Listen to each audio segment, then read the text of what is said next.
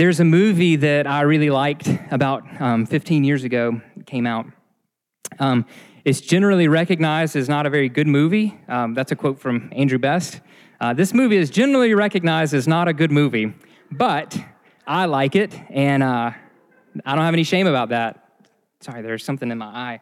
Um, anyway, uh, so this movie came out about 15 years ago called The Butterfly Effect. Has anyone seen it? Who, who agree? Let me ask you this. Who agrees that it is generally not a good movie? who has seen it and really likes it? Yes, more people who love it. So I said like it, not love it. There we go. Um, so, the butterfly effect, whether you have seen it or not, whether you like it or not, uh, it's a movie about this guy played by Ashton Kutcher, a much younger version Ashton Kutcher, rocking the little um, sort of mustache thing.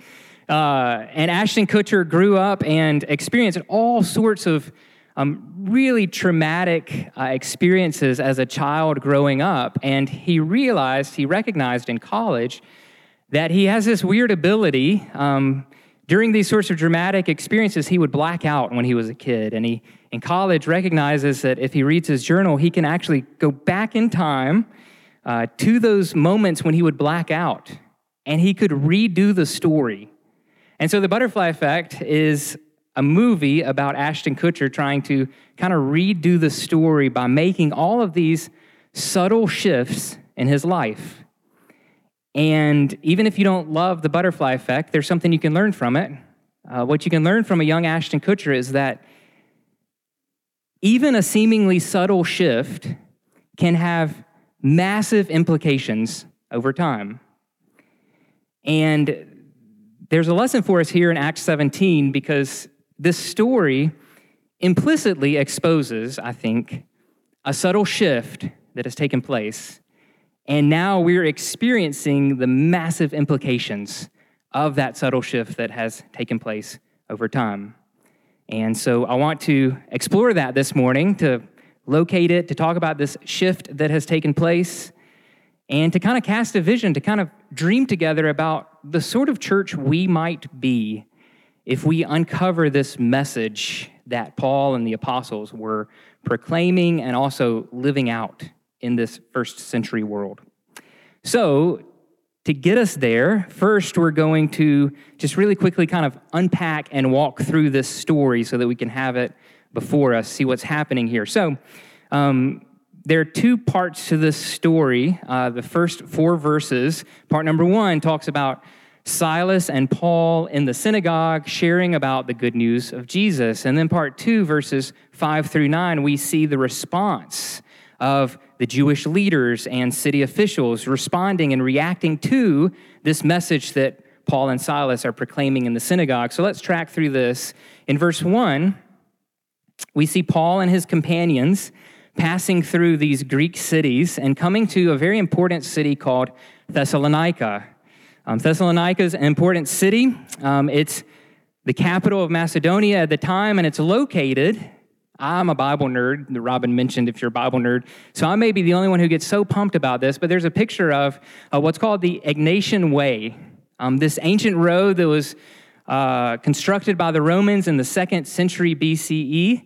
And so here are some uh, ruins of the Egnatian Way. So Thessalonica is a city on this important roadway, so uh, um, influential and sort of bustling, important city uh, in this first century world.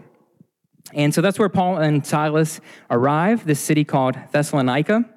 And then in verses 2 and 3, we see how Paul, just like always, I counted in the book of Acts how many times this happens, and it happens over and over. Every single story of Paul going into a new city, this is what he does. This is his pattern. He finds a synagogue, he goes to the synagogue, he unpacks the scriptures, and shows people how all the scriptures are pointing towards and finding their fulfillment in Jesus. And then in verse 4, we see, like usual, there's something compelling and gripping about Paul's message because tons of people want to follow this Jesus that Paul is talking about. So, just like always, there are a lot of Jews, there are a lot of um, Gentiles, there are a lot of, Luke especially um, points out here, the prominent women in the city who are wanting to follow Jesus. And then in verse 5, we see the reaction.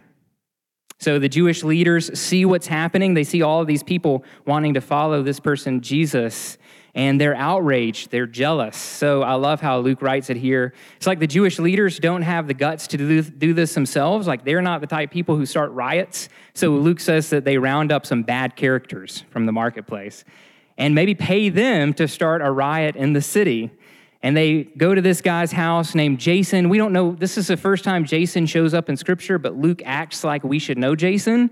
And so maybe in the first century Christian world, Jason was an important and influential person. Um, they go to Jason's house trying to locate Paul and Silas. They can't find them. And so instead, Jason and the other Christians become the scapegoat. They get dragged into the city marketplace. And only one accusation is lobbed at Jason. Um, he's housing these people. He's being hospitable to Paul and Silas and whoever might be traveling with them, telling about Jesus. But there are two accusations that are lobbed at Paul and Silas, and these are important. The first is that Paul and Silas are causing trouble, in verse 6, causing trouble all over the world. And then, secondly, that Paul and Silas are defying Caesar's decrees saying that there is another king, one named Jesus. So, those are the two accusations that these Jewish leaders have against Paul and Silas. And then in verse 8, so the Jewish leaders are stirring up all this trouble. And then look at the reaction of the city officials in Thessalonica. When they heard this, the crowd and the city officials were thrown into turmoil. Um, the ESV says they were disturbed. And then they arrest Jason and the others. Jason and the others post bond and they let them go because Paul and Silas are the real enemies here that the city officials are going for. So we have to ask ourselves, or at least that makes me wonder, what sort of trouble are they causing? Like, why are the city officials so distressed and disturbed and they're thrown into this sort of chaotic turmoil? Like, what's, what's behind these two accusations. I want to unpack for that for a minute because I think this exposes this subtle shift that I'm talking about. Um, so in verse 6, there's this important phrase the first accusation. These are men who have caused trouble all over the world, and now they're here in our city in Thessalonica, and they're causing trouble here. Um, this is the NIV translation of the original Greek. And I don't think the NIV uh, captures as much as some other translations the um, drama of this accusation. Um, N.T. Wright has a translation of the New Testament, and he says it this way These are the people who are turning the world upside down. These are the people who are turning the world upside down, and now they've come here to Thessalonica. Now, there's some irony in this accusation because if I, th- I think if Paul were to hear it, like they're turning the world upside down, you know, Paul's a preacher, so he likes these sort of bold, dramatic phrases like that. I think Paul may say, Yeah, I like the sound of that. I think Paul also may like nuance. If you've ever read the book of Romans, like Paul is a kind of nuanced fellow. Uh, so he may also say, Yeah, turning the world upside down, that has a nice ring to it. That'll preach. But then he might say, you know what, but I, I nuance it a little bit. Maybe not turning the world upside down, maybe turning the world right side up. Because now Jesus is king and his kingdom is going forth through Paul and through the apostles. So people are experiencing redemption. Creation itself is experiencing redemption. Systems are experiencing redemption. The Beatitudes that Jesus talked about and preached in his ministry, all of a sudden, those Beatitudes are becoming the new normal. That the poor in spirit are blessed, and the meek are blessed, and the mourning, the sad, those are the blessed ones. The kingdom of Jesus is going forward, and the Jewish leaders are raging and they're dramatic in their reaction. These are the men who are turning the world upside down because Paul and Silas and the other apostles are challenging any sort of stability that these Jewish leaders were enjoying in their privilege and in their power. Paul and Silas are challenging the traditions and the patterns that these Jewish leaders had in this first century world that at least created, whether it was real and deep or not, it at least created like this facade of peace that at least the people at the top of the sort of Jewish ladder could enjoy. Paul and Silas and others are poking at that, and they're disrupting the stability. They're threatening the power structures of the day. So, Paul, we're turning the world right side up through the message of Jesus that's going forth. So, here's the question I have for us Would, especially opponents of Christianity, say the same thing about the church or Christians today? Like, does the world look more right and just and beautiful and good and true because of Christians? Is the world today being turned right side up because of Christians? I've been thinking about that question a lot this week. And I think in many cases it is. Like there are godly and faithful followers of Jesus all around the world who are doing really good work. The kingdom of Jesus is going forth. Things are being right sided. There's flourishing, there's hope, there's peace, there's justice. But I think the opposite is true as well. And I think you'd probably agree with me that in many instances, people may critique Christians. They're not turning the world right side up, they're keeping the world upside down. Like things don't necessarily look more just because of Christians. Sometimes things look more unjust because of Christians.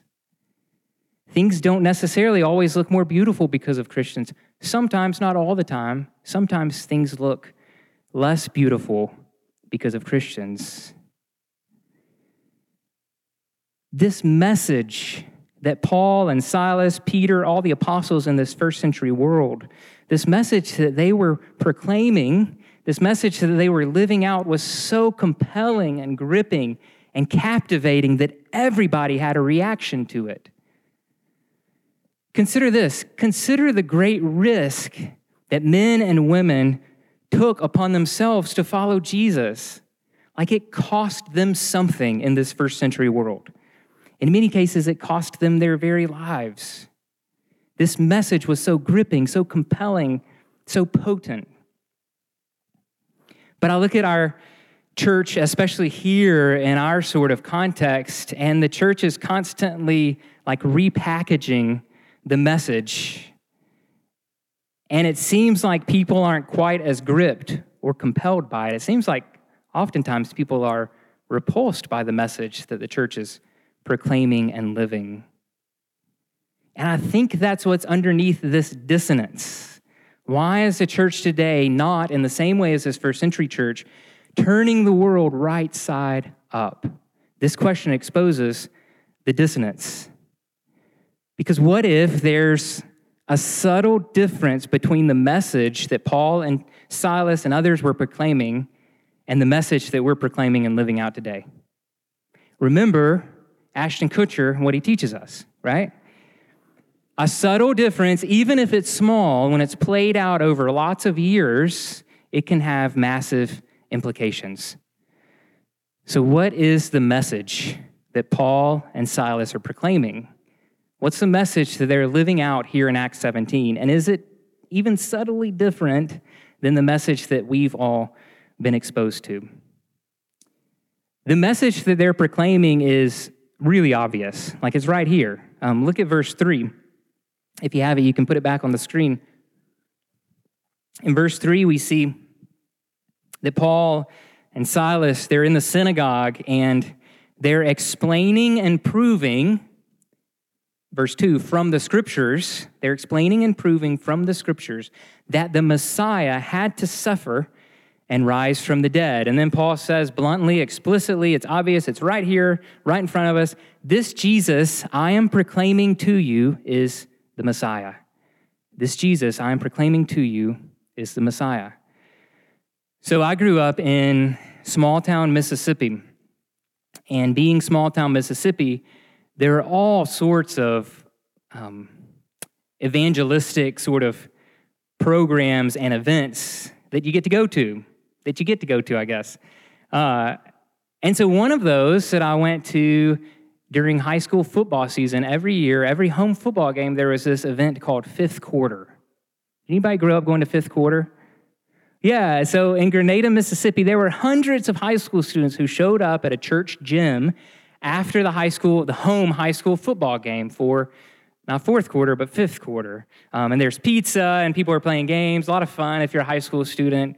Um, and then, of course, it's an evangelistic sort of program, so there's always a gospel presentation. And as far as I can remember, I never heard a gospel proclamation like this. This Jesus I am proclaiming to you, he is the Messiah. I never heard something like that when I was at fifth quarter in high school. There's some things that are unfamiliar, like if you, if you really are honest with yourself, some unfamiliar, even kind of odd things about that. Like so, so boldly, this Jesus I'm proclaiming to you is the Messiah, but I'm convinced that this is the gospel message of Paul. In fact, let me show you this side by side with 1 Corinthians 15. Uh, if you were here last Sunday on Easter Sunday, Robin unpacked these few verses in 1 Corinthians 15, but it's worth revisiting. So let me read for you, it'll be on the screen, just a handful of verses that show like this is the gospel for the Apostle Paul. In 1 Corinthians 15, verse 1, now, brothers and sisters, I want to remind you of the gospel I preached to you, which you received and on which you have taken your stand. By this gospel, if you missed it, this is the gospel. By this gospel, you are saved if you hold firmly to the word I preached to you. Otherwise, you have believed in vain. And then these few verses are so important. Verse 3 For what I received, I passed on to you as of first importance. This is the primary thing for Paul that Christ died for our sins according to the scriptures, that he was buried, and that he was raised on the third day according to the scriptures, that he appeared to Cephas and then to the 12. And then Paul goes on to list the hundreds of people that Jesus appeared to, the resurrected Jesus. So I want to show you these verses side by side so you can see, like, this is it for Paul. This is it. Paul writes about a lot of things. Like I said, the guy loves nuances. He's a preacher, he's a scholar. Um, but this is it. This is the of primary, of first importance for the Apostle Paul. And it's right here in Acts 17 and 1 Corinthians 15. So let me show you. First, in Acts 17, verse 2, we see that Paul was gathering with these people for three Sabbaths, and he reasoned with them. This is very important from the scriptures. He reasoned with them from the scriptures. And then in 1 Corinthians 15, Paul writes twice. Once in verse 3, Christ died for our sins according to the scriptures. And then, just in case you miss it, again in verse 4, Jesus was raised on the third day according to the scriptures. So, this phrase, in accordance to the scriptures, is loaded with significance. That, like 21st century Western ears, we just kind of pass by and don't see all that's there underneath the surface. According to the scriptures, indicates for us, this is really important, that Jesus is embodied in a story.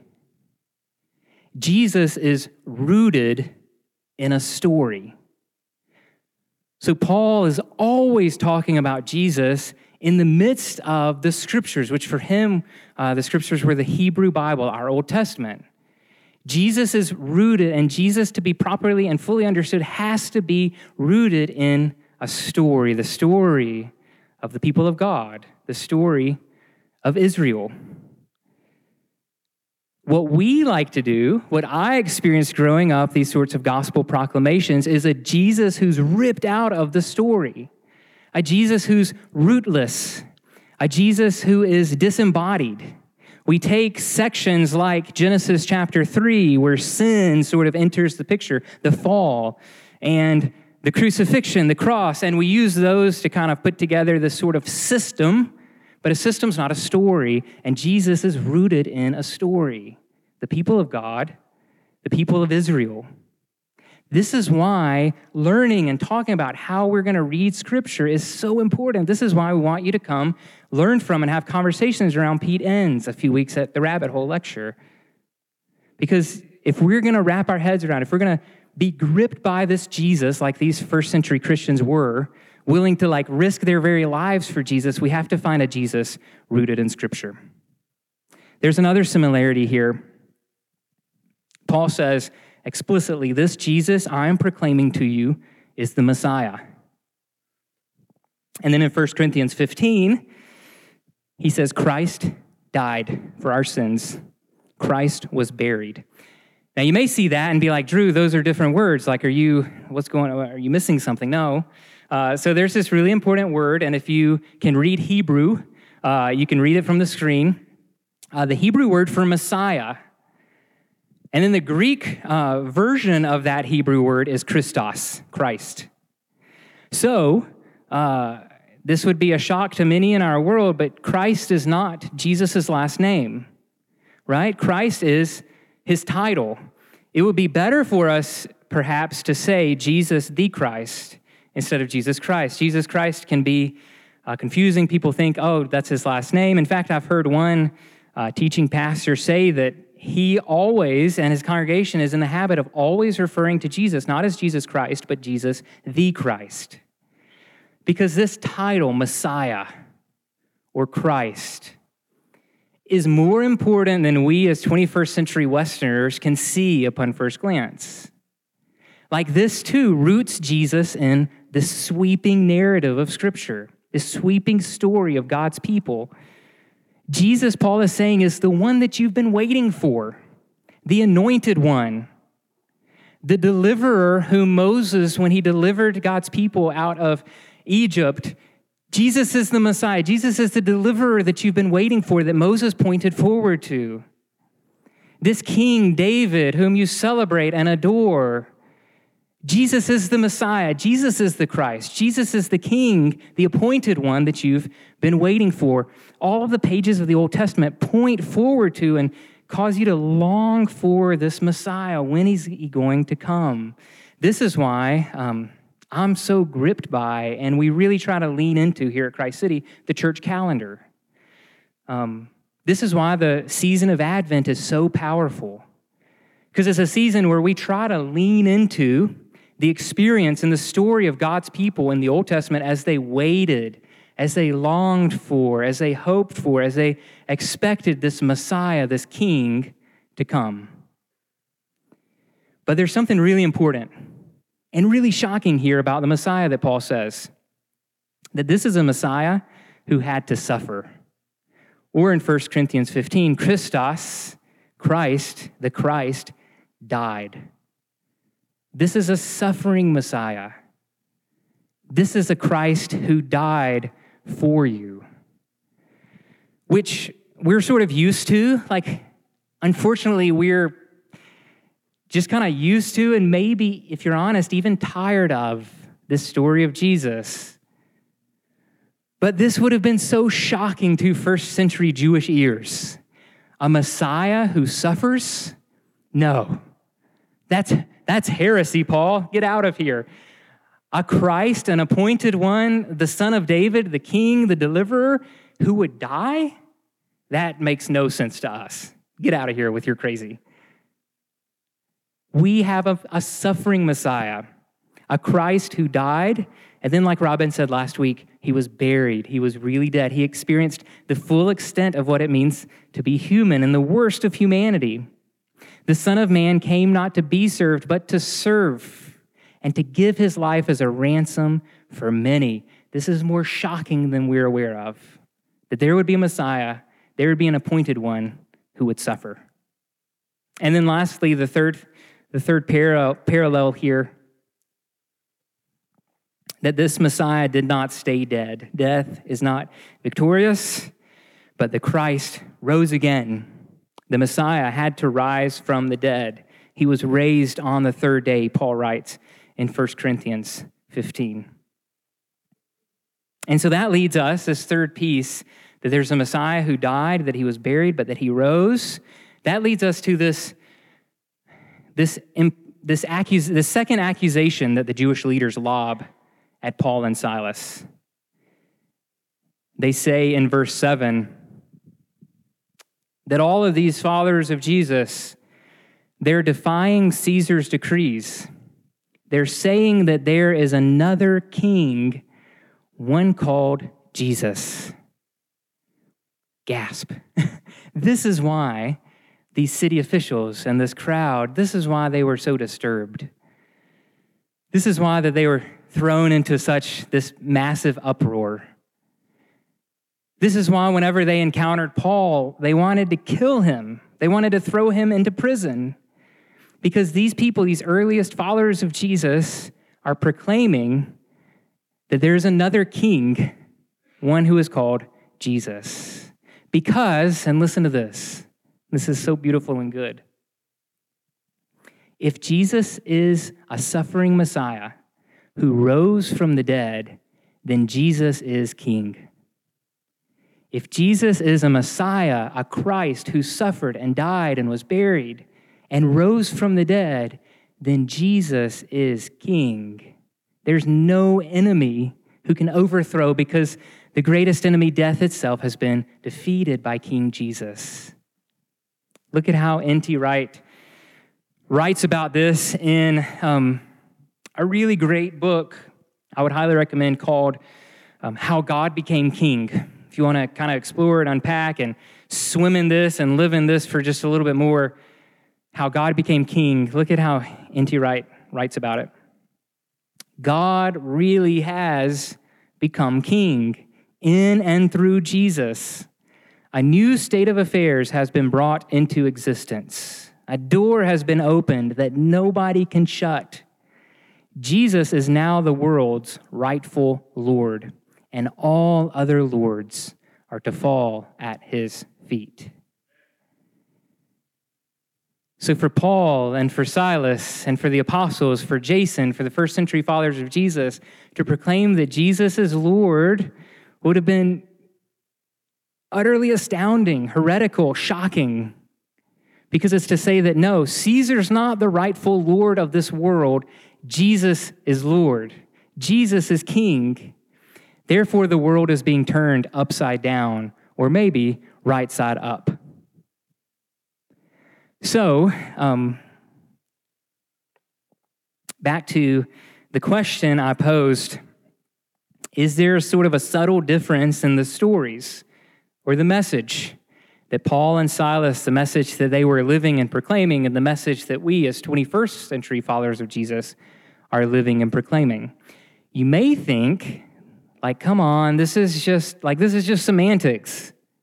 This isn't very important.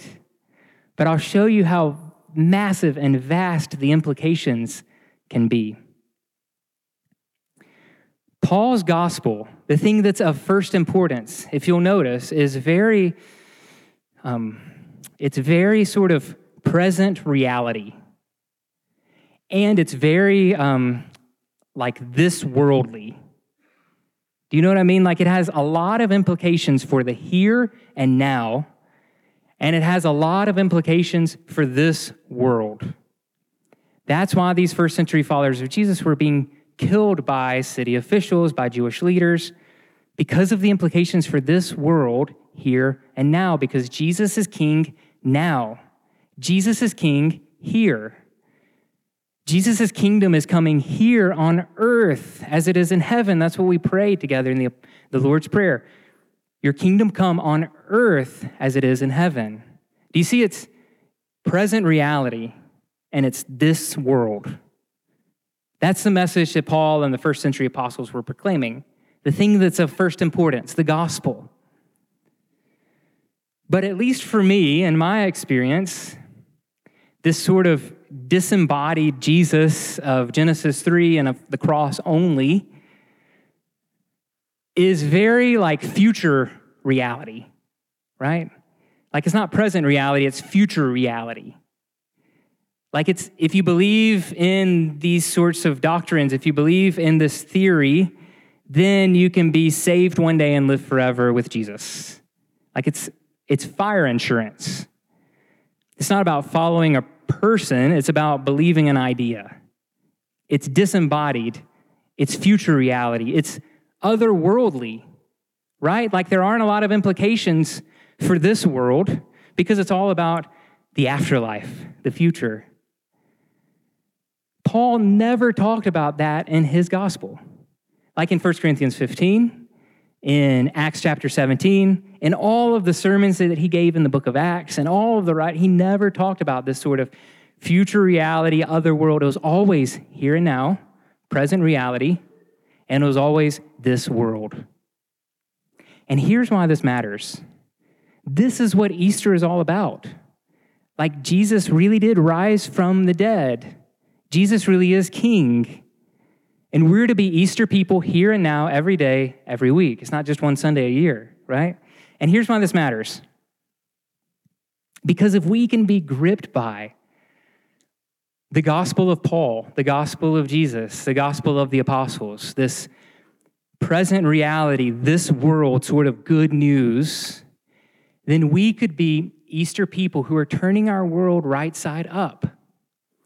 We could be people who, instead of furthering this epidemic of loneliness that the New York Times and other uh, newspapers and magazines are writing about, we could be people who instead cultivate a space for intimacy and relationship and genuine community, a place where you can belong.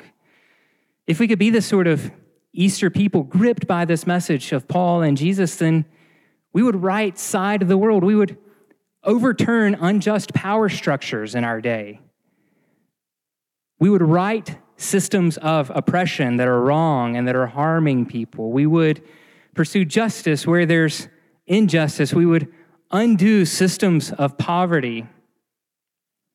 If we were gripped by a message, a gospel message, and if it's a message that we proclaimed in the way we live our lives and proclaimed with our mouth, a present reality, this world message, then we would be people who could turn our world right side up.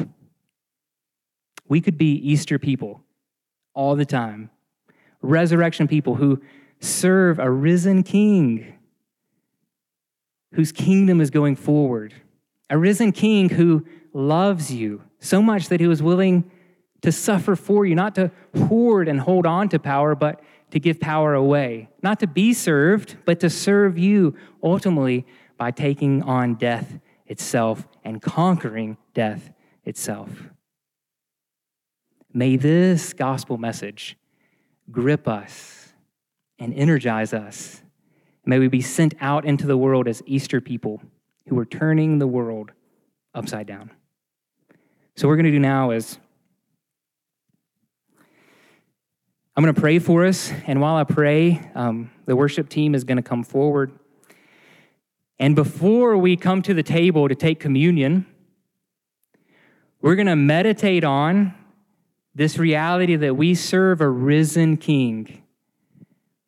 And my prayer is that we'll be so moved, we'll be so gripped, that we'll find our hearts like swelling up with praise for this risen King, that death is not victorious that Jesus has won and that Jesus is a risen King.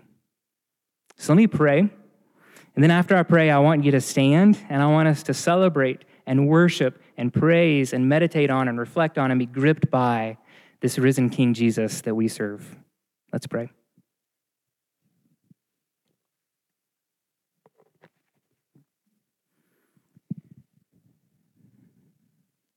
Lord, thank you for this story. Thank you for the good news of Paul and the apostles. This first century gospel message that is so potent and so compelling. And Lord, my prayer is that you would grip our hearts, that we would adore and worship and serve you, King Jesus that we wouldn't just get intellectually with our heads that Jesus rose from the dead, but we'd get it with every fiber of who we are, with our core, with our heart, and we'd be moved to be Easter people in this world, here now. And that the world would experience hope and redemption through us, through those of us in this room, through Christ City Church, would this world be right sided through us? Pray in Christ's name, the Christ's name. Amen.